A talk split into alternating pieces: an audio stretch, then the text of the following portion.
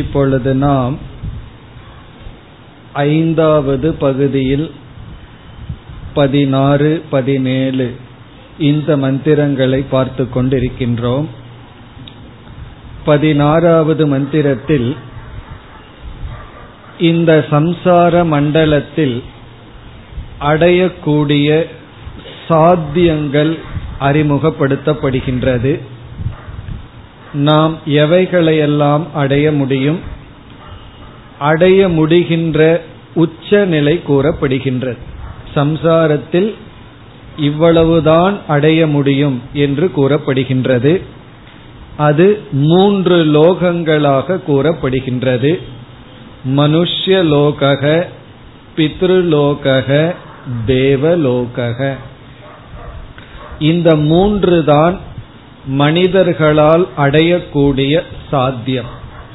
இதற்கு மேல் சம்சாரத்தில் அடையக்கூடிய லட்சியம் கிடையாது.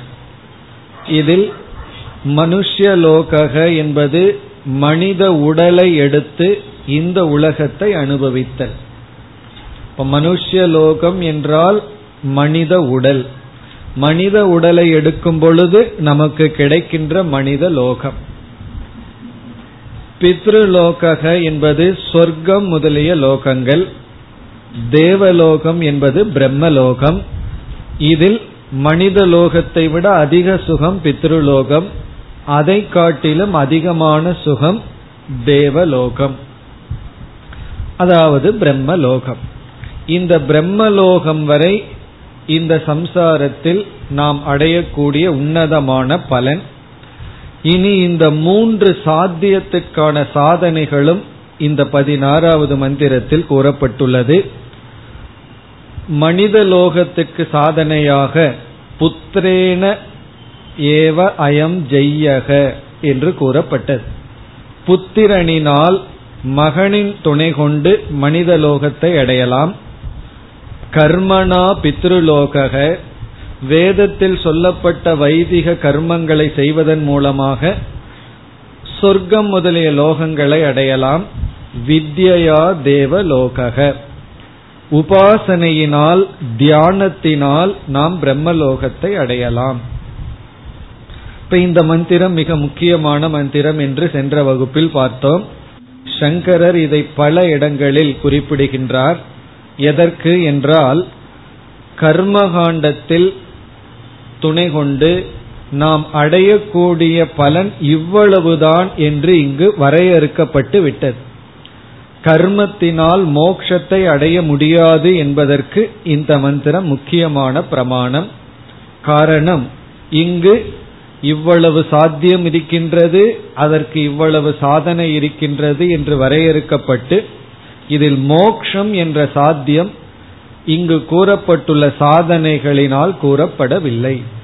ஆகவே கர்ம உபாசனையினால் லோகங்களை அடைந்து சுகத்தை அடைந்து திரும்பலாமே தவிர பூர்ணமான மோட்சத்தை அடைய முடியாது. இதில் வைதிக கர்மத்தில் ஈடுபடுவதனால் சொர்க்கலோகத்தை அடையலாம் என்பது விளங்கும். தியானம் போன்ற சில உபாசனைகளினால் தேவலோகத்தை அடையலாம் என்பதும் விளங்கும். ஆனால் புத்திரனின் துணை கொண்டு எப்படி மனித லோகத்தை அடைய முடியும் என்ற சந்தேகம் வரும்பொழுதுதான் அடுத்து 17வது மந்திரம் விளக்கம் தருகின்றது. அதைத்தான் நாம் சென்ற வகுப்பில் ஆரம்பித்தோம்.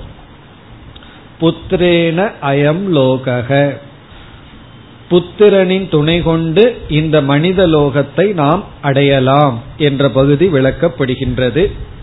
இப்ப இந்த பகுதியில் பிதாவானவர், தந்தையானவர் மரணப்படுக்கையில் இருக்கின்றார். சில நாட்களில் இறந்து விடுவோம் என்ற நிலையில் இருக்கும் பொழுது தன்னுடைய மகனை அழைத்து தான் செய்து வந்த வைதிக கர்மங்களையெல்லாம் மகனுக்கு கொடுத்து விடுகின்றார். அந்த ரைட், உரிமையை மகனுக்கு கொடுத்து விடுகின்றார். அப்படி மகனுக்கு கொடுத்து விட்டு அவர் உயிரை விட்டு விடுகின்றார். இப்பொழுது அந்த பிள்ளையானவன், மகனானவன் தந்தை கூறிய கர்மங்களையெல்லாம் வாங்கி கொண்டு அதை தொடர்ந்து செய்கின்றான். பிறகு தந்தை ஏதாவது தவறு செய்திருந்தால் அதற்கு பிராயஷ்சித்தத்தை மகன் செய்கின்றான். யாருக்காக செய்கின்றான்? தந்தைக்காக செய்கின்றான். அப்பொழுது தந்தைக்கு அந்த புண்ணிய பலன் சென்று தந்தைக்கு மீண்டும் மனிதலோகத்திற்கு வர மகன் செய்கின்ற கர்மமானது உதவி செய்கின்றது. அதுதான் இந்த 17வது மந்திரத்தினுடைய சாராம்சம். இப்ப இதை நம்ம பார்க்கும் பொழுது ஒரு சந்தேகம் நமக்கு வரும். அவரவர்களுடைய கர்மத்தை அவரவர்கள்தான் அனுபவிக்க வேண்டும் என்பது மாற்ற முடியாத நியதி. அப்படி இருக்கையில் தந்தை செய்கின்ற தவறை அல்லது இனி ஒருவர் செய்யாத ஒன்றுக்கு பலனை இனி ஒருவர் செய்வதன் மூலமாக எப்படி அடைய முடியும்? இப்ப இந்த கேள்விக்கு பதிலைத்தான் நாம் பார்க்க வேண்டும். அது மட்டுமல்லாமல் தந்தைக்கு மகனுடைய கர்ம பலன் எப்பொழுதுமே தேவையா என்பதெல்லாம் நமக்கு வருகின்ற சந்தேகங்கள். தந்தையானவர் ஏற்கனவே வைதிக கர்மங்களையெல்லாம் நன்கு செய்திருந்தால் அவருக்கு பித்ருலோகமே கிடைத்திருக்கும். மனித லோகத்துக்கு அதிகமான சுகத்தை கொடுக்கின்ற லோகத்துக்கு செல்வார். தந்தை சில உபாசனைகளில் ஈடுபட்டிருந்தால் அவர் தேவலோகத்திற்கு சென்று விடுவார். காரணம், அவரிடம் உபாசனம் என்ற சாதனை இருந்தது. அந்த கர்மத்திற்கான பலன் அவருக்கு கிடைத்துவிடும். ஒரு கால் தந்தைக்கு தேவலோகத்திற்கு செல்லும் அளவு புண்ணியம் இல்லை, சொர்க்கம் முதலிய லோகத்திற்கு செல்ல புண்ணியம் இல்லை. பிறகு மனித லோகத்திற்கு செல்லும் அளவு அவரே கர்மம் செய்திருந்தால் மகனுடைய உதவி தேவையில்லை. நேரடியாக அவர் அவருடைய புண்ணிய பலனின் துணை கொண்டே மனித லோகத்தை அடையலாம். ஒரு கால் மனித லோகத்தை அடைய அவருக்கு சில தடைகள் இருந்தால் அப்பொழுது மகன் செய்கின்ற கர்மமானது தந்தைக்கு உதவி செய்து அவர் மனித லோகத்தை அடைய வாய்ப்பு இருக்கின்றது. அதுதான் புத்திரேன அயம் லோகக என்பதனுடைய பொருள். கண்டிப்பாக மகன் இருந்தால்தான் இவருக்கு மனித லோகம் என்ற நியதி கிடையாது. மகன் இருக்கோ இல்லையோ, மகள் மட்டும் இருக்கோ இல்லையோ, இவருக்கு புண்ணியம் அதிகமாக இருந்திருந்தால் பித்ருலோகம் தேவலோகம் வரை இவர் செல்லலாம். மனித லோகத்திற்கும் இவருடைய புண்ணியத்திலேயே செல்லலாம். ஒரு கால் போதவில்லை என்றால் மகன் செய்கின்ற உதவி இவருக்கு புண்ணிய பலனாக கிடைத்து இவர் மனித லோகத்தை அடைய வாய்ப்பு இருக்கின்றது. ஒரு கால் மகன் கர்மத்தை செய்கின்றான், தந்தை தேவலோகத்துக்கே சென்று விட்டார். இப்ப இம்மகன் செய்கின்ற கர்மம் பயனற்று போகும் என்று ஒரு சந்தேகம் பலருக்கு வரும். அல்லது ஸ்ரார்த்தம் முதலியெல்லாம் செய்யும் பொழுது அவர் எந்த நிலையில் இருக்கின்றார் என்று தெரியவில்லை, நம்முடைய இந்த புண்ணிய கர்ம அவர்களுக்கு தேவையா என்றும் தெரியவில்லையே என்று வரும் பொழுது சாஸ்திரத்தில் என்ன சொல்லப்படுகின்றது? தன்னுடைய தந்தைக்கு மகன் செய்கின்ற சில கர்மங்கள் தேவையில்லை என்றால் தேவைப்படும் தந்தைக்கு இது செல்ல வாய்ப்பு இருக்கின்றது. அப்ப இந்த பையன் என்ன நினைக்கலாம்? என்னுடைய அப்பாவுக்கு தானே செஞ்சா வேற யாரோ அப்பாவுக்கு போகுதே என்றால் இவனுக்கு ஒரு புண்ணியத்தை கொடுத்த பலன் கிடைக்கின்றது, புண்ணியத்தை தானமாக கொடுத்த பலன் கிடைக்கின்றது. இப்ப யாருக்குமே அவர்கள் செய்கின்ற கர்மம் பயனற்று போவதில்லை. இந்த கருத்து விளங்கிவிட்டது. இனி அடுத்த ஒரு சந்தேகம் நமக்கு வந்தது.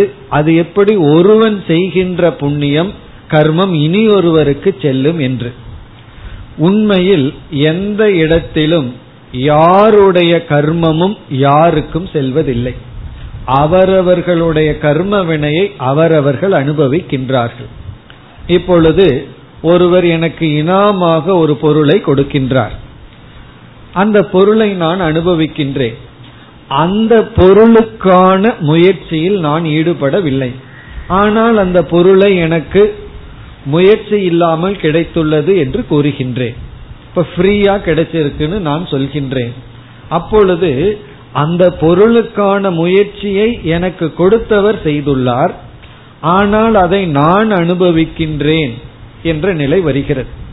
அதே போல எல்லா தானத்திலும் நாம டொனேஷன் ஒருவருக்கு போய் கொடுக்கிறோம் அப்படின்னா அதை நம்ம முயற்சி பண்ணி அந்த பணத்தை சம்பாரிச்சது நான்.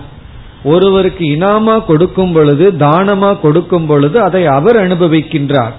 அப்ப மேலோட்டமா என்ன தெரிகின்றது, கர்ம செய்தவன் ஒருவன் பலனை இனியொருவர் அனுபவிக்கின்றார் என்று தெரிகின்றது.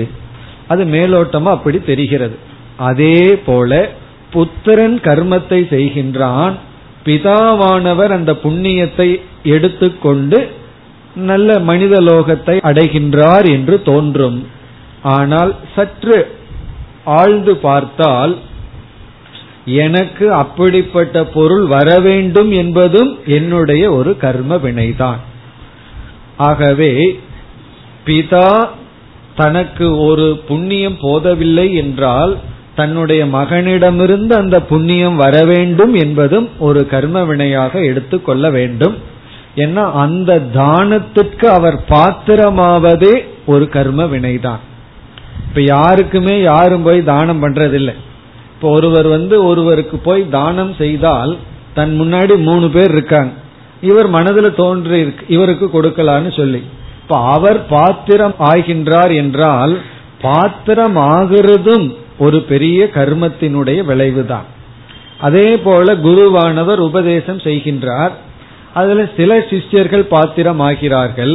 அந்த பாத்திரம் ஆவதும் சாதாரணமாக கிடைப்பதல்ல, அதுவும் புண்ணிய பலன். அப்படி ஒருவருடைய தானத்துக்கு நாம் பாத்திரமாவதும் கூட அது ஒரு புண்ணிய பலன்தான். மகன் செய்கின்ற கர்மத்துக்கு அதனுடைய புண்ணியத்தை பாத்திரமாக தந்தை ஆகின்றார் என்றால் அதற்கு தகுதியை அவர் அடைந்துள்ளார். அப்படி நாம் புரிந்து கொள்ள வேண்டும். இல்லை என்றால் நம்மால சம்பாரிச்சும் தானம் பண்ண முடியாது, யாராவது தானம் பண்ணா அதுக்கு பாத்திரமா கூட இருக்க முடியாது. புண்ணியம் நம்மிடம் இல்லை என்றால் ரெண்டுல ஏதோ ஒரு புண்ணியமாவது நமக்கு வேணும். ஒழுங்கா நம்மாவது சம்பாரிச்சிருக்கணும், இல்லை இனியொருவர் சம்பாரிச்சு கொடுக்கிறத வாங்கறதுக்காவது அந்த பாத்திரமாக இருப்பதற்காவது நமக்கு புண்ணியம் தேவை. ஆகவே இறுதியில் சிந்தித்து பார்த்தால் அவரவர்கள் அவரவர்களுடைய கர்ம வினையை தான் அனுபவிக்க முடியும். எதை யாருக்கு வேணாலும் கொடுக்கலாம், கர்ம வினையை மட்டும் யாரும் யாருக்கும் கொடுக்க முடியாது. இப்ப எதை வேணாலும் கொடுக்கலாம்னா அந்த இடத்துல என்னன்னா அதுவும் கர்ம வினைப்படி நடக்கின்றது. எதற்கு நமக்கு தகுதியோ அதைத்தான் நாம் அடைவோமே தவிர தகுதி இல்லாத ஒன்றை நாம் அடைய மாட்டோம், அனுபவிக்கவும் மாட்டோம். தகுதி இல்லாத நம்ம முன்னாடி வந்ததுன்னா முதல்ல வராது, அப்படியே வந்தாலும் அதை நாம் அனுபவிக்க முடியாது, அடைய முடியாது.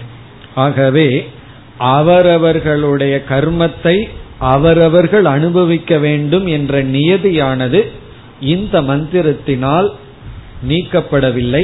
புத்திரேன அயம் லோகக என்று சொல்வதன் மூலம் மகன் செய்கின்ற கர்மவினை தந்தைக்கு செல்கிறது என்பதை தானம் என்ற நிலையில் எடுத்துக்கொள்ள வேண்டும். அப்படி எடுத்துக்கொண்டால் தானம் செய்பவரும் கர்மவினை, தானத்திற்கு பாத்திரமாவதும் ஒரு கர்மவினை என்று கொண்டு அவரவர்களுடைய கர்மத்தை அவரவர்கள் அனுபவிக்கின்றார்கள். இப்ப சில கர்மம் எல்லாம் சமஷ்டி கர்மம்னு சொல்லப்படுகின்றது. இப்ப 2 மனிதர்கள் சேர்கின்றார்கள், நண்பர்களாகவோ அப்பா பிள்ளையினோ அல்லது கணவன் மனைவியினோ சகோதரனோ 2 பேர் சேர்கிறார்கள். இப்ப 2 பேர் சேரும் பொழுது ஒருவரால் ஒருவருக்கு இன்பம் வருகிறது, இனியொருவரால் இனியொருவருக்கு இன்பம் வருகிறது அல்லது துன்பம் வருகிறது, அல்லது மாறி இருக்கலாம். அவரால் இவருக்கு இன்பம் வரும், இவரால் அவருக்கு துன்பம் வரும். இதெல்லாம் என்ன என்றால் இது அனைத்தும் கர்மத்தினுடைய விளை, சமஷ்டி கர்மம். நம்முடைய கர்மம் அவரோட சேர்ந்து இன்பமோ துன்பமோ அனுபவிக்கணும், அவருடைய கர்மம் நம்மை நிமித்தமாக கொண்டு இன்பமோ துன்பமோ அனுபவிக்க வேண்டும். இப்ப நம்ம என்ன ஆயிரம் நிமித்தமாகி விடுகின்றோம். அவர் போக்தாவா இருக்கும்போது நம்ம அவருடைய கர்ம வினைக்கு நம்ம நிமித்தம் ஆயிடுறோம்.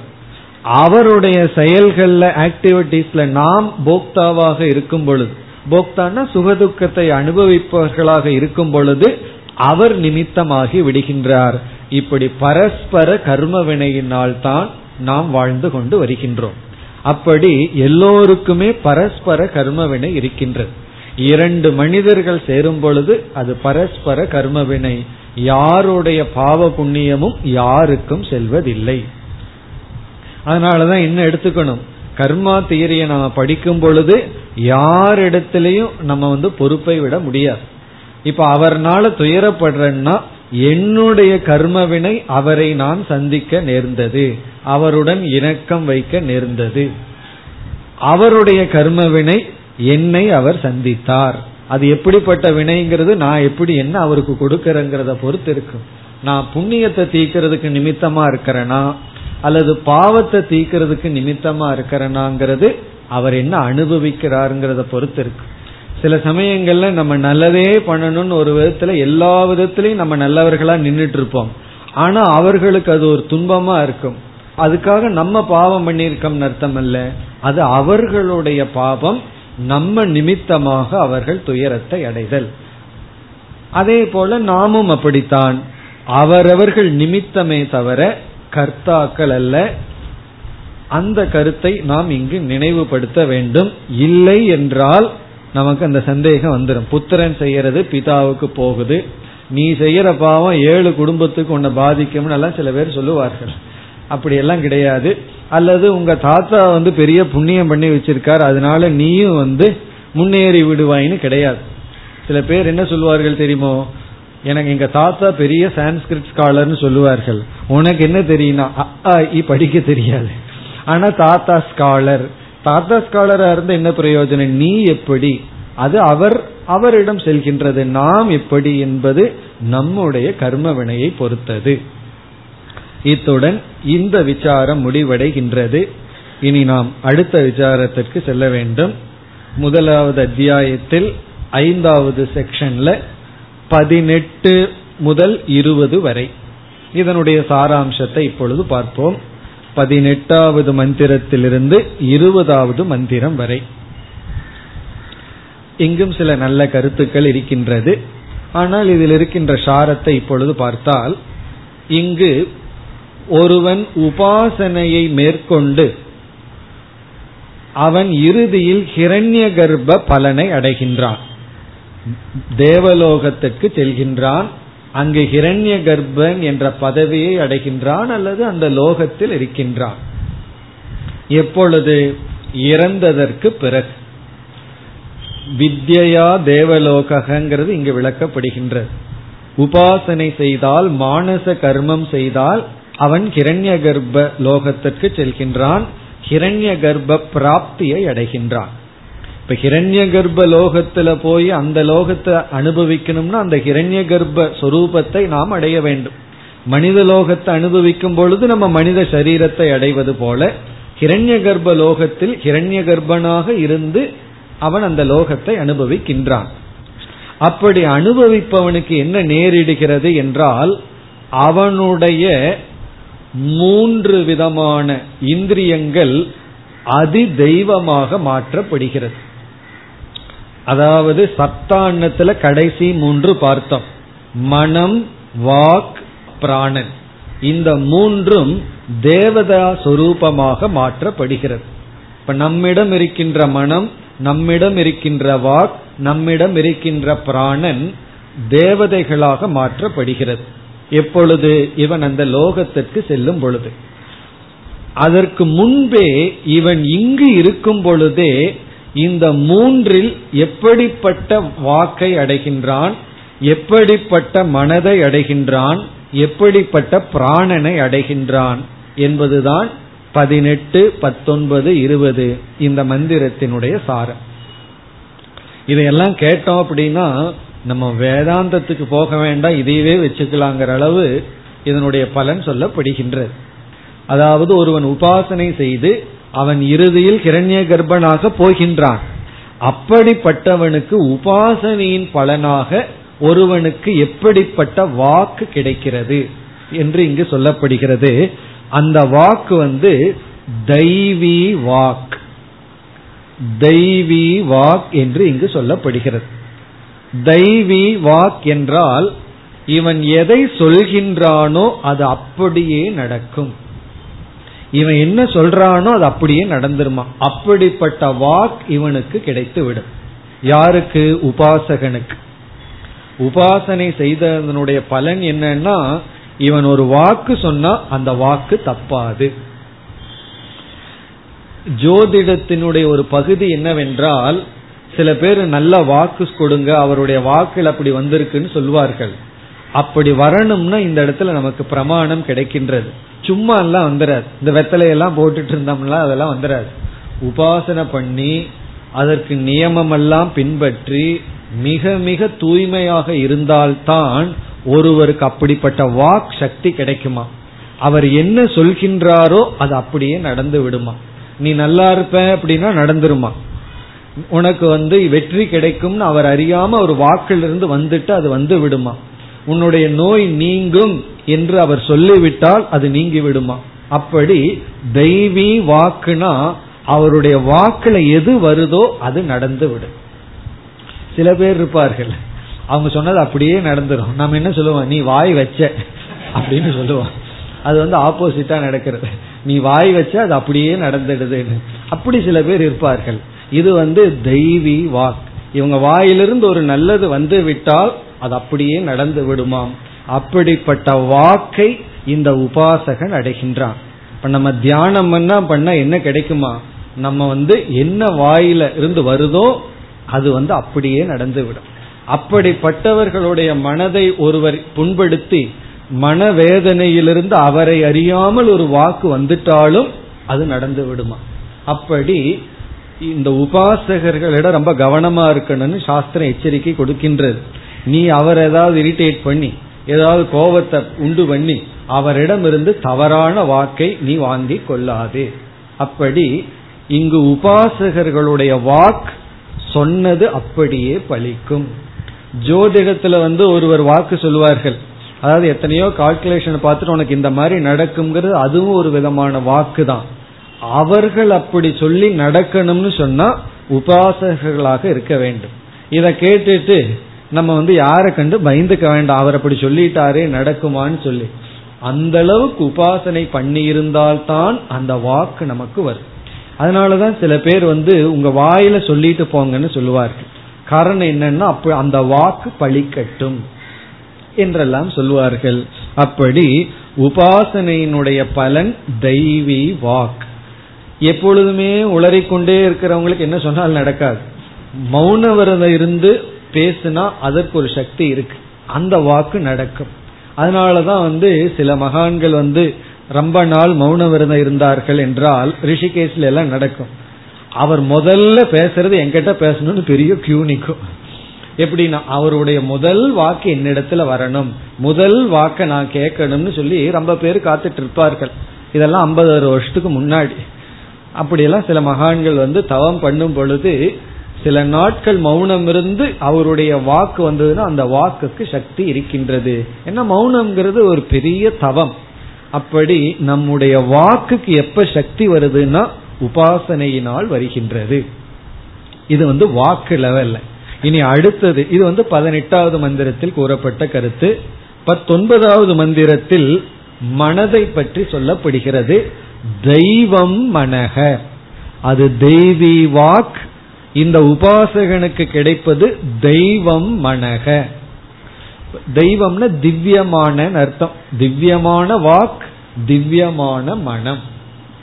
தெய்வம் மனக என்றால் இங்கு என்ன சொல்லப்படுகிறது, மனமானது நமக்கு ஒரு வேளையில இன்பத்தை கொடுக்குது. பிறகு மனசு நினைச்சும் போது ரொம்ப சந்தோஷமா இருக்கு, பரவாயில்ல இன்னைக்கு மனசு ரொம்ப சந்தோஷத்தை கொடுக்குது. கொஞ்ச நேரம் கழிச்சு பார்த்தா அதே மனது துக்கத்தை கொடுக்கின்றது. இப்ப தனிமைன்னு போகும் பொழுது கொஞ்ச நேரம் தனிமை இன்பத்தை கொடுக்கின்றது, அதே தனிமையில மனதானது துயரத்தை அடைகின்றது, மனப்பழுவை அடைகின்றது. அப்ப சாதாரண மனிதர்களுக்கு மனம் சுகத்தையும் துக்கத்தையும் மாறி மாறி கொடுக்கும் கருவியாக இயங்கி வருகிறது. இந்த உபாசகனுக்கு மனமானது சுகத்தை மட்டும் கொடுக்கும் கருவியாக மாறி விடுகின்றது. அது துக்கத்தை கொடுக்காதான், இன்பத்தை கொடுக்கும் கருவியாக மாற்றப்படுகிறது. யாருக்கு? இந்த உபாசகனுக்கு. இந்த மந்திரத்துல சொர்க்கத்திலிருந்து ஆதித்ய தேவனே மனதிற்குள்ள போயிடுறானா. அப்படி ஆதித்ய தேவன் மனதிற்குள்ள அந்த மனதை சுக கரணமாக மட்டும் இருக்கின்றது, துக்க கரணமாக இருப்பதில்லை. கற்பனை பண்ணி பார்த்தாவே நல்லா இருக்கு. மனது எப்பொழுதுமே இன்பத்தை கொடுத்து கொண்டிருந்தால் அதுதான் மோக்ஷம்னு நம்ம சொல்றோம். ஆனா இங்கு மோக்ஷம்ங்கிற நிலையில சொல்லப்படவில்லை. உபாசகனுக்கு அந்த இருக்கின்ற காலத்தில் மனம் இன்பத்தை கொடுக்கும்னா அதிகமாக இன்பத்தை கொடுக்கும் என்று புரிந்து கொள்ள வேண்டும். இனி 20வது மந்திரத்தில் அவனுடைய பிராணன் எப்படி இருக்கும், பிராணன் எப்படி இருக்கும் என்று வரும்பொழுது தெய்வக பிராணக என்று சொல்லப்படுகிறது. தெய்வக பிராணக என்றால் அவர்களுடைய பிராணன் உறுதியானதாக இருக்கும், சரீர ஆரோக்கியம் கிடைக்கும் அர்த்தம். பிராணசக்தி அவர்களுக்கு இருக்கும், உடல் வலு அவர்களுக்கு இருக்கும், மரணம் அவர்களுக்கு வராது. அதாவது மரணம் என்றால் நோய் துயரம் இவைகளெல்லாம் வராது என்று புரிந்து கொள்ள வேண்டும். இப்ப இந்த 3 மந்திரத்தினுடைய சாரம், எவர்களெல்லாம் உபாசனையில் ஈடுபடுகிறார்களோ அவர்களுக்கு சாத்திய ரூபமான அன்னம், நம்ம பார்த்தோமே சப்தாண்ணத்துல கடைசி 3 அன்னமாக இருக்கின்ற வாக் மனம் பிராணன் இவைகளெல்லாம் தெய்வீகமாக மாற்றப்படும். அது உண்மைதான். உபாசனை பண்ணா, உபாசனையில மௌனம்ங்கிறது முக்கியமான அங்கம். அப்படி இருந்தால் நமக்கு நம்முடைய வாக், நம்முடைய மனம், நம்முடைய பிராணன், பிராணசக்தி உடல் சக்தி இவைகளெல்லாம் ஒழுங்குபடும். இவைகளெல்லாம் நம்ம என்ன சொல்றோம், வேதாந்தத்திற்கு இவைகளெல்லாம் கருவி என்று சொல்கின்றோம். இதை லட்சியமா வச்சுட்டா மோட்சம் கிடையாது, இவைகளெல்லாம் சாதனை ஆகின்றது. இப்ப இந்த பகுதி 20வது மந்திரத்துடன் முடிவடைகின்றது. இனி கடைசி பகுதிக்கு செல்கின்றோம். இந்த செக்ஷனுடைய கடைசி பகுதி 21 முதல் 23 வரை. இங்கு வருகின்ற பகுதி பிராணஸ்துதிகி பிளஸ் பிராண உபாசனம், பிராணனினுடைய ஸ்துதி, பிராணனினுடைய உபாசனம். அந்த உபாசனையினுடைய பலன் கிரண்ய கர்ப்ப பிராப்தி, தேவலோக பிராப்தி. இங்கு அறிமுகப்படுத்தப்பட்ட 3 சாத்தியத்தில் கடைசி சாத்தியமான தேவலோக பிராப்தி நம்ம பார்த்திருக்கோம். உபனிஷத்திற்குள்ள பல இடங்கள்ல பிராணனினுடைய ஸ்துதி கதை ரூபமாக எல்லாம் வந்திருக்கு. அதே போல இங்கும் பிராணனுடைய ஸ்துதி வருகின்றது. அது எப்படி வருகிறது என்றால், வாக் இந்திரியம் என்ன முடிவு செய்ததாம், நான் பேசிக்கொண்டே இருப்பேன் என்று முடிவு செய்ததாம். பேச ஆரம்பிச்சுதான், நான் நிறுத்தாம பேசுவேன்னு வாக் இந்திரியம் ஆரம்பிச்சுதான். எவ்வளவு நேரம் இப்படி பேச முடியும்? அதே போல சக்ஷுகு கண்ணானது நான் பார்த்து கொண்டே இருப்பேன் என்று ஒரு முடிவை செய்ததாம். கண் இந்திரியம்னா கண்ணுக்கு இருக்கின்ற தேவதை. வாக்கு அப்படி முடிவு செய்ததாம். காது என்ன முடிவு பண்ணுச்சா, நான் கேட்டுக்கொண்டே இருப்பேன், நிற்காமல் கேட்டுக்கொண்டே இருப்பேன்னு முடிவு செய்ததாம். எவ்வளவு நேரம் அப்படி ஓட முடியும்? எவ்வளவு நேரம் கண்ணு பார்க்க முடியும்? எவ்வளவு நேரம் காது கேட்டுட்டே இருக்க முடியும்? எவ்வளவு நேரம்தான் நம்ம பேசிக்கொண்டிருக்க முடியும்? சில நேரத்திற்கு பிறகு மிருத்யு இந்த 3ஐயும் தாக்கியது. அதாவது வாக்கை தாக்கியது, கண்ணை தாக்கியது, காதை தாக்கியது. இங்க மிருத்யு என்பது ஸ்ரமக என்று உபனிஷத் கூறுகின்றது. ஸ்ரமகன டயர்டு, அதாவது டயர்டுன்னா நமக்கு தெரியும், சிரமமா இருக்குன்னு சொல்றமே, அந்த ஸ்ரமம் தான் மிருத்யு. அதாவது ஓய்ந்து போகுதல், ஓய்ந்து விடுதல். அந்த ஓய்வு விடுகின்றது, ஓய்ந்து போகி விடுகின்றோம். கண்ணை பார்த்து பார்த்து வலிக்குது, கொஞ்சம் கண்ணை மூடலான்னு மூடிடுறோம். கேட்டு கேட்டு கஷ்டமா இருக்கு, நீ கேட்க வேண்டான்னு பேசாம கொஞ்ச நேரம் இருக்கோம். பேசி பேசி டயர்ட் ஆயிருதுன்னு பேச நிறுத்துறோம். இப்படி பேசிக்கொண்டே இருக்கும் பொழுது அப்போ சிரமம் என்ற மிருத்யுவானது இந்த இந்திரியங்களை தாக்கி இந்த இந்திரியங்களுடைய விரதமானது முறியறுக்கப்படுகிறது. ஏன்னா இங்க விரதம்னே சொல்லப்படுகிறது. இந்த 3 இந்திரியங்களும் விரதம் எடுத்து கொண்டதான். என்னன்னு, நான் பார்த்துட்டே இருப்பேன், கேட்டுட்டே இருப்பேன், பேசிட்டே இருப்பேன். இந்த விரதம் சிரமம் என்ற மிருத்யுவினால் தாக்கப்பட்டு விட்டது. கடைசியா நம்ம ஹீரோ இப்ப யாருன்னா பிராணன். அவர் சொல்றார், நான் செயல்பட்டு கொண்டே இருப்பேன்னு அவரும் விரதம் எடுத்தார். அதை மிருத்யு தாக்க முடியவில்லை. அப்படி தாக்கிட்டாருன்னா அதுதான் மிருத்யு, அதுதான் நமக்கு மரணம். அப்படி நம்ம பிறந்ததிலிருந்து இறக்கின்ற வரை சிரமம் இல்லாமல் செயல்படுவது பிராணன். இப்படி பிராணனுடைய ஸ்துதி. இப்ப அனுபவத்திலே உண்மைதான, நம்முடைய பிராணன் ஒண்ணுதான் செயல்பட்டு கொண்டே இருக்கிறது. இந்த ஹார்ட் அப்படித்தான், ஹிருதயமும் அடித்து கொண்டே இருக்கின்றது. பிறகு மற்ற இந்திரியங்கள் எல்லாம் கொஞ்ச நேரம் செயல்படுகிறது, பிறகு அது டயர்ட் ஆகிறது, அதற்கு ஓய்வு தேவைப்படுகின்றது. ஓய்வில்லாம இருக்கிறது வாக்குதான். வாக்கு டயர்டே ஆகிறது இல்லையேனா, பேச விட்டா பேசிட்டே இருப்பேன், கேட்கிறவனுடைய காது டயர்ட் ஆகிறதுனாலதான் பேச நிறுத்துறேன்னு ஒருத்தர் சொன்னார். ஆனாலும் எவ்வளவு நேரம் பேச முடியும், உறக்கம் நமக்கு விடும். ஆனால் உறக்கத்திலும் பிராணனானது செயல்படுகின்றது. இவ்விதம் இங்கு பிராணனுடைய ஸ்துதி. பிறகு அதி தெய்வமாக இருக்கின்ற தேவதைகளுக்கும் அதே நிலைதான் ஏற்பட்டதாம். அதாவது சூரியன் எப்பொழுதுமே எரிந்து கொண்டு இருப்பன்னு நினைச்சாராம், சந்திர தேவனும் எப்பொழுதும் பிரகாசிப்பன்னு நினைத்தாராம். ஆனா இதுல வாயு தேவன் இருக்கின்றாரே, அவர் ஒருவர் தான் சிரமம் இல்லாமல் எப்பொழுதும் சஞ்சரிக்கின்றார். மற்ற தேவதைகளும் சக்தியை இழந்துவிடும் என்று சொல்லப்படுகிறது. அப்பவே சொல்லியிருக்கிறார்கள், சூரியனும் ஒரு காலத்தில் அதனுடைய சக்தியை இழந்துவிடும். ஆனால் அந்த வாயு தேவன் இருக்கின்றாரே, அவர் சக்தியை இழக்காமல் இருக்கின்றார் என்று அத்தியாத்ம அதி தெய்வத்தினுடைய நிலையில் பிராணனே சிரேஷ்டக என்று கூறப்பட்டு, இந்த பிராணனை தியானிப்பவர்கள் அவர்கள் அடைகின்ற பலன் ஹிரண்ய கர்ப்ப பிராப்தி அல்லது தேவலோக பிராப்தி.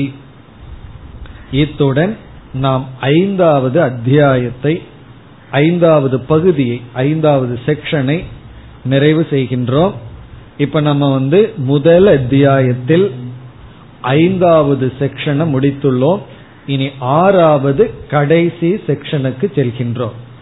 முதலாவது அத்தியாயத்தில் கடைசி செக்ஷன், இதுல மூன்றே மந்திரங்கள் தான் இருக்கின்றது. இந்த பிராமணத்திற்கு பெயர் உக்த பிராமணம். உக்த பிராமணம் என்பது பெயர். இத்துடன் முதலாவது அத்தியாயம் முடிவடைய போகின்றது. இதுவும் மிக எளிமையான சிறிய செக்ஷன்.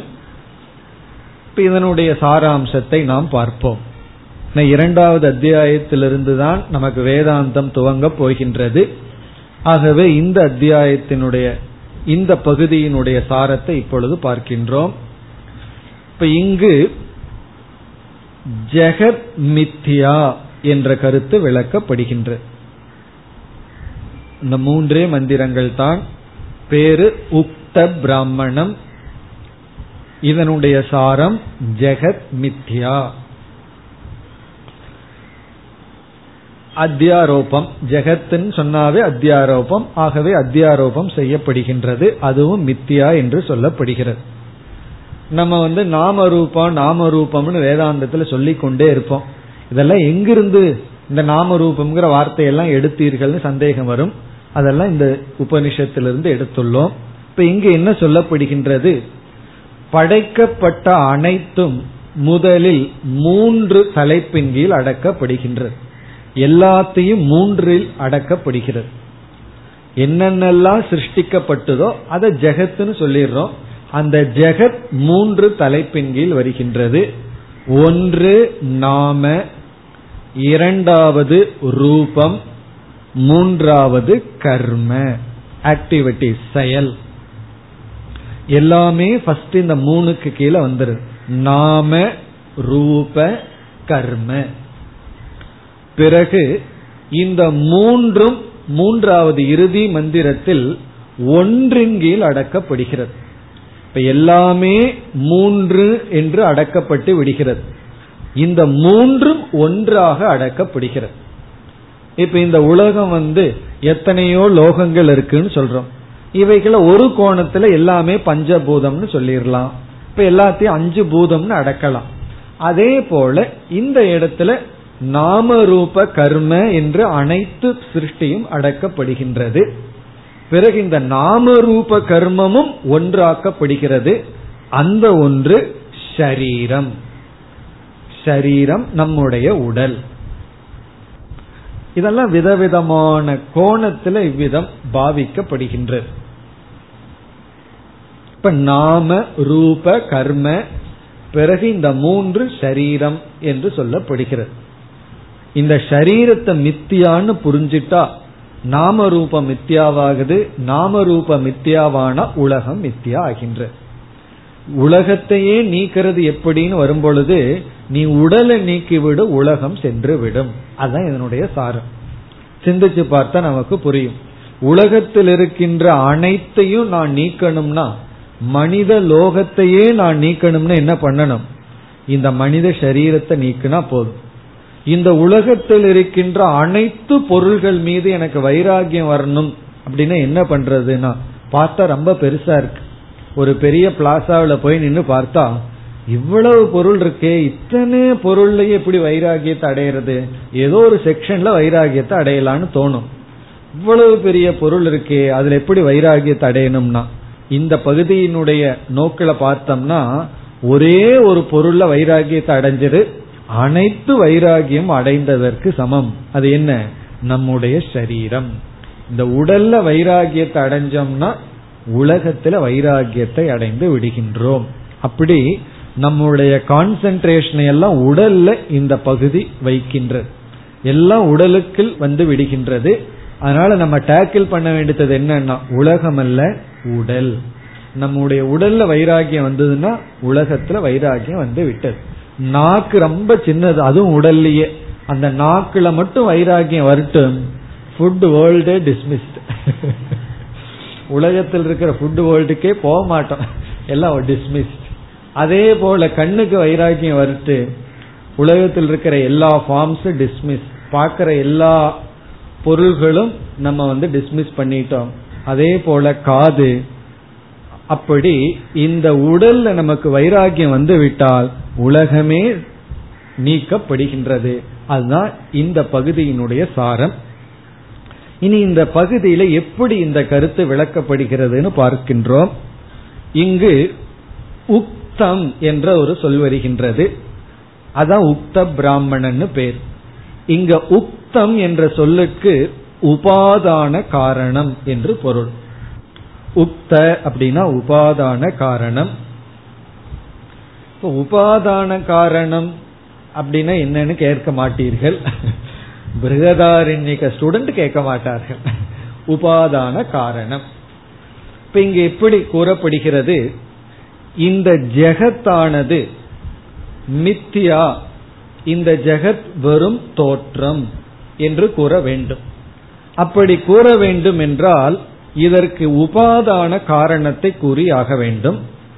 உபாதான காரணத்தை அறிமுகப்படுத்தி அந்த உபாதான காரணத்தின் மீதுள்ள நாம ரூபங்கள் எல்லாம் மித்தியா என்று கூறப்பட இருக்கின்றது. இப்ப களிமண்ண உபாதான காரணம்னு சொல்லிட்டு அந்த களிமண் மீது இருக்கின்ற நாம ரூபங்கள், அது பானையா இருக்கு, டம்ளாரா இருக்கு, ஜாரா இருக்கு, அதெல்லாம் என்னன்னா ஒரு நாம ஒரு ரூபம். நாம ரூபம் நமக்கு புரியுது. கர்ம என்றால் என்ன என்றால், இப்ப வந்து ஒரு நாமம் இருக்கு, பிளேட் அப்படின்னு சொல்றோம், தட்டுன்னு சொல்றோம். எதை தட்டுன்னு சொல்றோம்? களிமண்ணினால ஒரு தட்டு செய்யப்பட்டுள்ளது, தட்டுன்னு சொல்றோம். களிமண்ணினால ஒரு கப்பு செய்யப்பட்டுள்ளது. களிமண்ணா நம்ம உடனே கற்பனை பண்ணக்கூடாது, ரோட்ல பாக்குற களிமண் சொல்லி.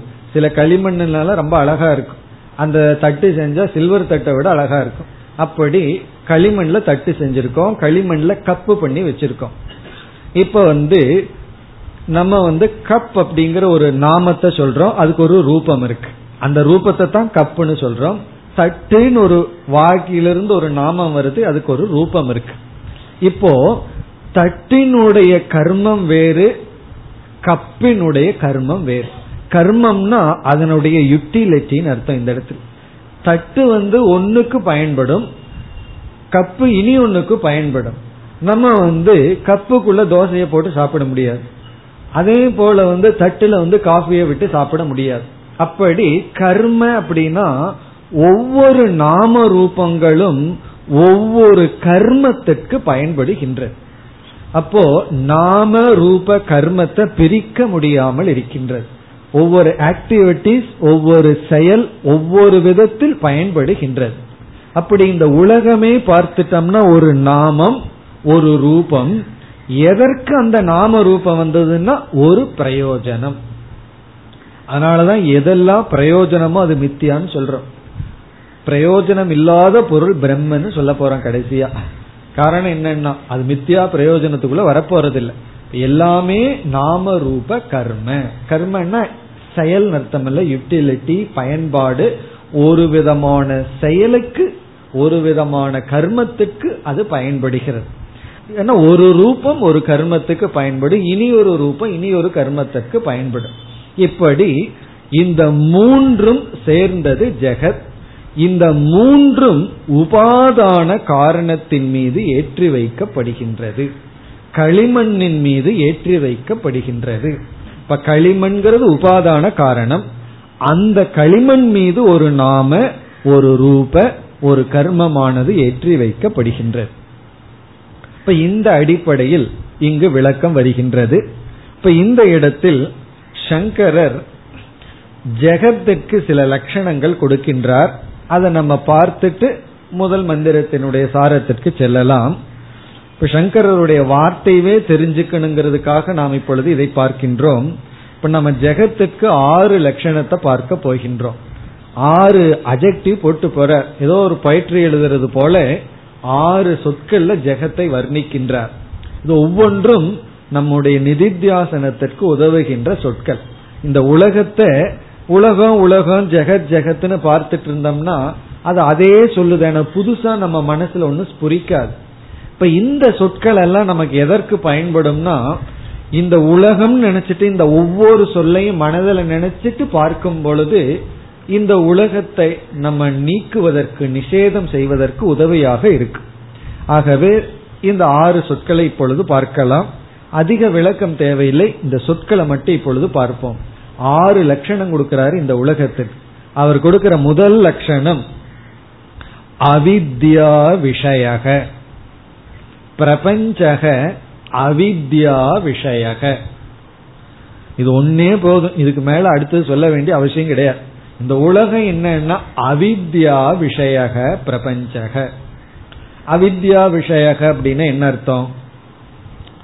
கயிற்ற பாக்கிறோம், பாம்பா தெரியுது.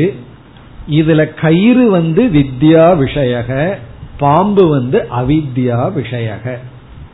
அவித்யக்கு விஷயமா இருக்கிறது பாம்பு. காணல் நீரை பார்க்கிறோம், காணல் நீர் அவித்யா விஷயக. அங்கிருக்கின்ற ஜலம் இல்லாத தரை வித்யா விஷயக. இப்ப வித்யா விஷயம்னா அறிவுக்கு பொருளாக இருக்கிறது. அவித்யா விஷயம்னா அங்க பொருள் இல்ல, வெறும் அஜ்ஞானம்தான் மனசுல இருக்கு. பொருள் இல்லாம வெறும் எண்ணம் மட்டும் மனசுல இருந்தா அது அவித்யா விஷயக. பானைய பார்க்கிறோம், பானைங்கிற நாம ரூபம் அவித்யா விஷயம்.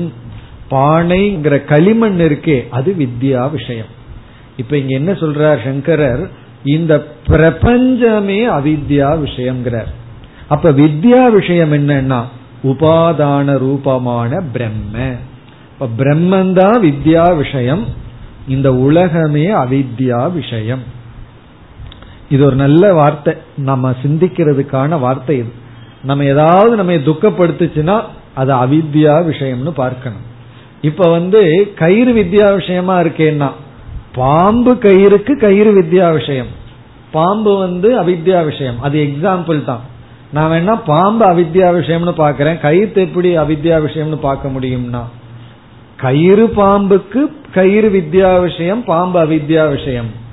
ஆனா ஜெகத்துன்னு வரும்போது ஜெகத்து பிரம்மன்னு ரெண்டே பொருள் தான் இருக்கு.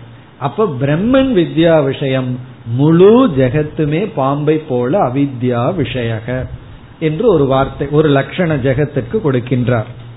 இது ஒண்ணுதான் ரொம்ப முக்கியமானது. அடுத்தது வியாக்கிருத அவ்யாக்கிருத ஆத்மகம். வியாக்கிருத அவ்யாக்கிருத ஆத்மகம் ஜெகத்து. அதாவது ஒரு அடைமொழி போல ஜெகத்துக்கு போட்டு போறார் இதனுடைய இந்த பகுதியினுடைய ஆரம்பத்துல. இரண்டாவது அவர் சொல்வது வியாக்கிருத அவ்வியாக்கிருத ஆத்மகம். இப்ப ஜெகத்தினுடைய சொரூபம் எப்படின்னா, வியாக்கிருத்தம்னா வெளி தோற்றத்திற்கு வருவது, அவ்வியாக்கிருத்தம்னா வெளி தோற்றத்திற்கு வராதது. மாயா மாயா காரிய ரூபம், மாயையாகவும் மாயையினுடைய காரியமாகவும் இருக்கிறது தான் இந்த உலகம். இப்படி எடுத்துக்கொண்டு நாம் சிந்திச்சு பார்க்க வேண்டும். இப்ப இந்த உலகத்துல பார்க்கிறதெல்லாம் அவ்வியாக்கிருத்தம்னா மாயை, மாயையினுடைய வெளி தோற்றம், மாயை வெளிப்படும் பொழுது இவை இருக்கின்றது, இவைகளெல்லாம் ஒடுங்கும் பொழுது மாயைக்குள் ஒடுங்குகின்றது. இதுதான் இந்த உலகம்.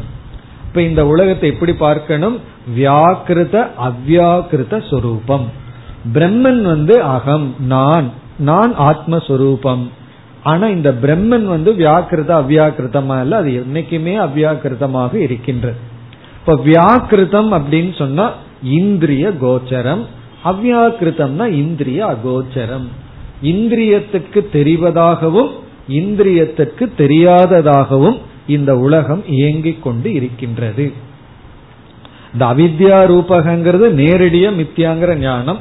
இது இந்த உலகம் அப்படிப்பட்டதாக இருக்கின்றது. இந்த மித்தியா இப்படி இருக்கின்றது. இனி மூன்றாவது லட்சணம் ஏற்கனவே நம்ம பார்த்தோம், சாதன சாத்திய லட்சணம். சாதன சாத்திய லட்சணமாக இருக்கின்றது. நம்ம பார்த்த கருத்துதான், இந்த உலகமே சாதனா சாத்திய ரூபமாக இயங்கிக் கொண்டு வருகின்றது. ஒன்னு சாதனை, பிறகு சாத்தியம். இது சாதனைன்னு சொல்லுவோம், அதனால ஒரு சாத்தியத்தை அடைவோம். பிறகு அந்த சாத்தியம் சாதனையாகி விடுகின்றது. நல்ல உணவு போன்றவைகளெல்லாம் சாதனை, ஆரோக்கியம் சாத்தியம், பிறகு ஆரோக்கியம் சாதனை, மோட்சத்திற்காக நாம் செய்கின்ற முயற்சி விசாரம் சாத்தியம், விசாரம் சாதனை, வித்யா சாத்தியம், வித்யா சாதனை, பிரம்மஸ்வரூப ஞானம் அல்லது மோக்ஷம் சாத்தியம் என்று இந்த உலகமே சாதனா சாத்தியமாக இருக்கின்றது. எதுவுமே பூர்ணமாக இல்லை. இனி நான்காவது சொல், இது ரொம்ப டெக்னிக்கலா இருக்கிறது, அடிக்கடி சங்கரர் பயன்படுத்துகின்ற வார்த்தை, கிரியா காரக பலாத்மகம். கிரியா காரக பலாத்மகம் ஜெகத். இந்த ஜெகத் கிரியா ரூபம், காரக ரூபம், பல ரூபம். இதெல்லாம் கொஞ்சம் சமஸ்கிருதம் படிச்சிருந்தா என்ஜாய் பண்ணலாம், படிக்கலைன்னா அதை விட நல்லா என்ஜாய் பண்ணலாம். கிரியா காரக பலாத்மகம். கிரியா அப்படின்னா ஆக்ஷன், காரகம் அப்படின்னா கிரியைக்கு காரணமாக இருப்பது காரகம். ஒரு கிரியை வரணும்னா அதுக்கு எதெல்லாம் காரணமோ அத காரகம்னு சொல்றோம். அதாவது கிரியைக்கு எது காரணமோ அந்த காரணத்துக்கு காரகம்னு பெயர். பலம் அப்படின்னா கிரியையினுடைய பலன். நாம் ஒரு செயல் செய்யறதுக்கு முன்னாடி செயல் தோன்றுவதற்கு காரணமாக இருந்தா அதுக்கு பேர் காரகம். அந்த காரணத்திலிருந்து செயல் உற்பத்தியான அது கிரியா. செயலினுடைய விளைவுக்கு பேரு பலம். இப்படி ஒரு ஒரு காரண காரியமாக இருப்பது, இப்படி ஒரு ட்ரெண்ட். ஒரு செயல் நம்மிடமிருந்து உற்பத்தியாகிறதுக்கு காரணமாயிருந்தா அது காரகம். அந்த காரகத்தினுடைய விளைவு கிரியா, கிரியையினுடைய விளைவு பலம். அந்த பலத்தை என்ன சொல்ல, சுக துக்க ரூபமான பலம், கிரியையினுடைய விளைவு.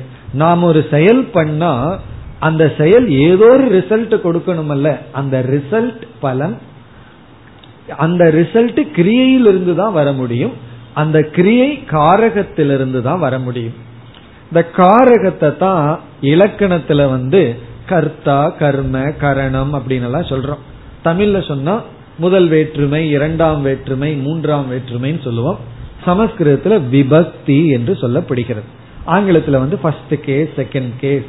இப்ப ராமன் செல்கின்றான், ராமன்கிறது சப்ஜெக்ட், ஃபர்ஸ்ட் கேஸ்.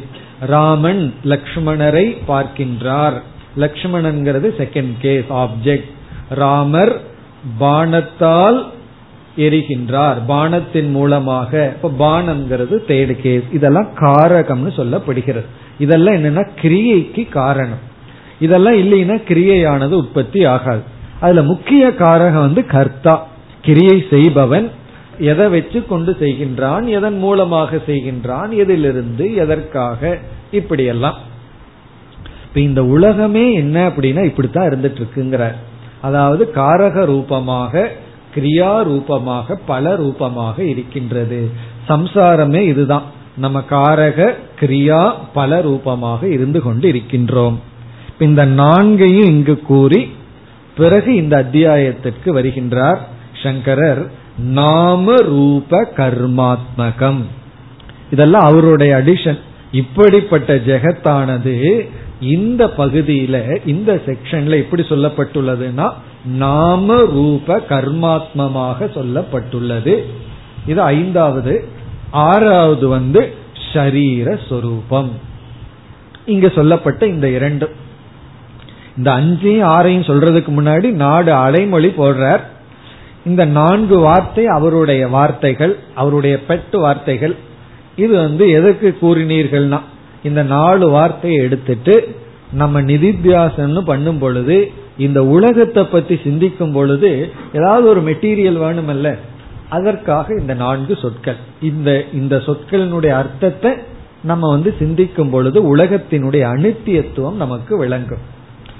இனி நம்ம பார்க்க வேண்டியது நாம ரூப கர்ம பிளஸ் சரீரம், இதனுடைய விளக்கத்தை பார்க்க வேண்டும். இப்பொழுது முதலில் நாமத்துக்கு செல்கின்றோம்.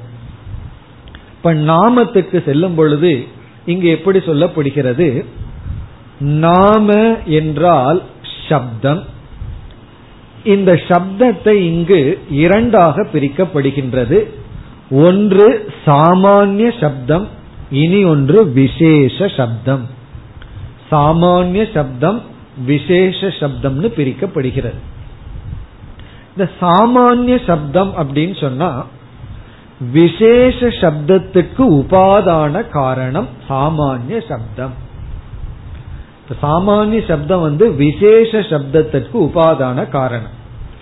அப்போ இங்க நாமம் சத்தியமாகி விடுகிறது, சாமானிய சப்தம் சத்தியமாகி விடுகிறது, விசேஷ சப்தங்கள் மித்யாவாகி விடுகின்றது. இதே போல கான்செப்ட் ஒரு இடத்துல நம்ம பார்த்திருக்கோம். எப்படி என்றால், எல்லா சப்தத்துக்கும் அகாரத்தை உபாதான காரணமா ஒரு இடத்துல விசாரம் பண்ணிருக்கோம். இப்போ ஆ அப்படின்னு சொல்றோம். இந்த ஆ அப்படிங்கிறது எல்லா சப்தத்திற்கும் உபாதான காரணம், சாமானிய சப்தம். இந்த ஆ அப்படிங்கிற சப்தத்திலிருந்து விதவிதமான முயற்சிகள் கொடுக்கும் பொழுது ஈ ஊ என்றெல்லாம் மாறுகின்றது. இப்ப அனைத்துக்கும் ஆதாரம் என்னன்னா ஆ அப்படிங்கிற சப்தம். இந்த ஆங்கிற சப்தத்தை இங்கு உக்தம் உபாதான காரணம் சாமானிய சப்தம் என்று சொல்லப்படுகிறது. இங்கு சாம பிரம்ம உக்தம் என்றால் ஒரே பொருள், அதாவது உபாதான காரணம். இந்த சாமானிய சப்தம் உபாதான காரணம் எதற்குனா விசேஷ சப்தங்களுக்கு. விசேஷ சப்தம்னா ஆங்கிற தவிர மீது என்ன சப்தம் போட்டாலும் அதெல்லாம் விசேஷ சப்தங்கள். இந்த எல்லா விசேஷத்துக்கும் சாமான்யமா இருக்கிறது நாம உக்தம் சாம பிரம்ம. இதெல்லாம் இங்கு பயன்படுத்துகின்ற வார்த்தைகள்.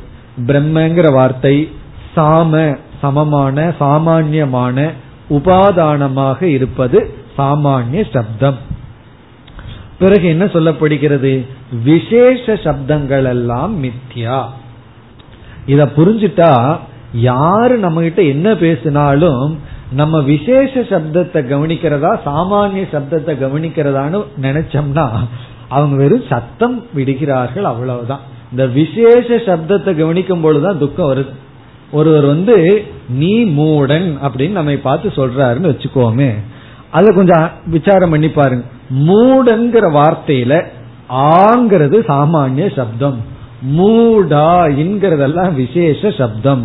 விசேஷ சப்தம் மித்தியா, சாமானிய சப்தம் சத்தியம் அப்படிங்கிற புத்தி வந்துடுதுன்னா என்ன ஆயிரும்னா அந்த வார்த்தையே அங்க கிடையாது.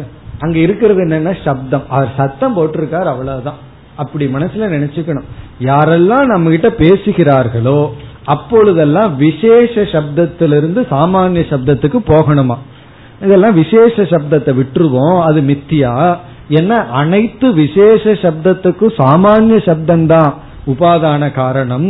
நம்ம உபாதான திருஷ்டிய வச்சு விசேஷ சப்தம் மித்தியான்னு சொன்னா அவர் என்ன பண்ணியிருக்காருன்னா அவர் ஒரு சப்தம் இட்டிருக்கின்றார்.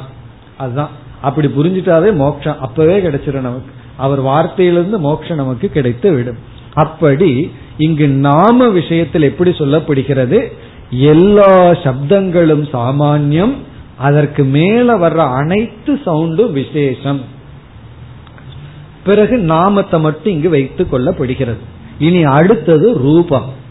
ரூபத்துக்கு வரும் பொழுது சாமானிய ரூபம் விசேஷ ரூபம், அதே போல இங்கு சொல்லப்படுகிறது சாமானிய ரூபம் விசேஷ ரூபம்.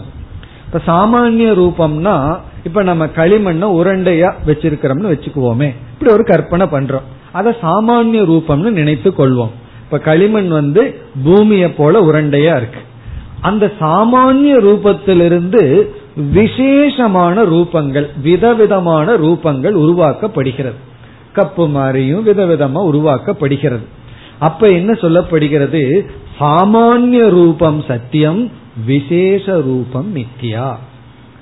அதாவது டிசைன், விதவிதமான டிசைன் மித்தியா. ரொம்ப பேர் என்ன செய்கிறார்கள் தெரியுமா, அந்த ரூபத்துக்கு முக்கியத்துவம் கொடுக்கிறார்கள். ஒரு நகை இருந்ததுன்னா இது 10 வருஷத்துக்கு முன்னாடி இருந்த மாடல், இப்ப லேட்டஸ்ட் மாடல் நகைய பண்ணணும்னு அதுக்கு 5000 ரூபாய் செலவு பண்றது. எதற்குனா ரூபத்தை மாத்துறதுக்கு. ரூபம் என்ன இப்ப லேட்டஸ்ட் ரூபம் ஃபார்ம்ல போடணும்னு சொல்லி அது மித்தியா, சாமான்யம், விசேஷம்.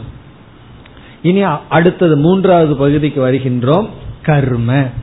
அந்த கர்மத்திற்கு உபாதானமா சரீரம் அறிமுகப்படுத்தப்படுகிறது.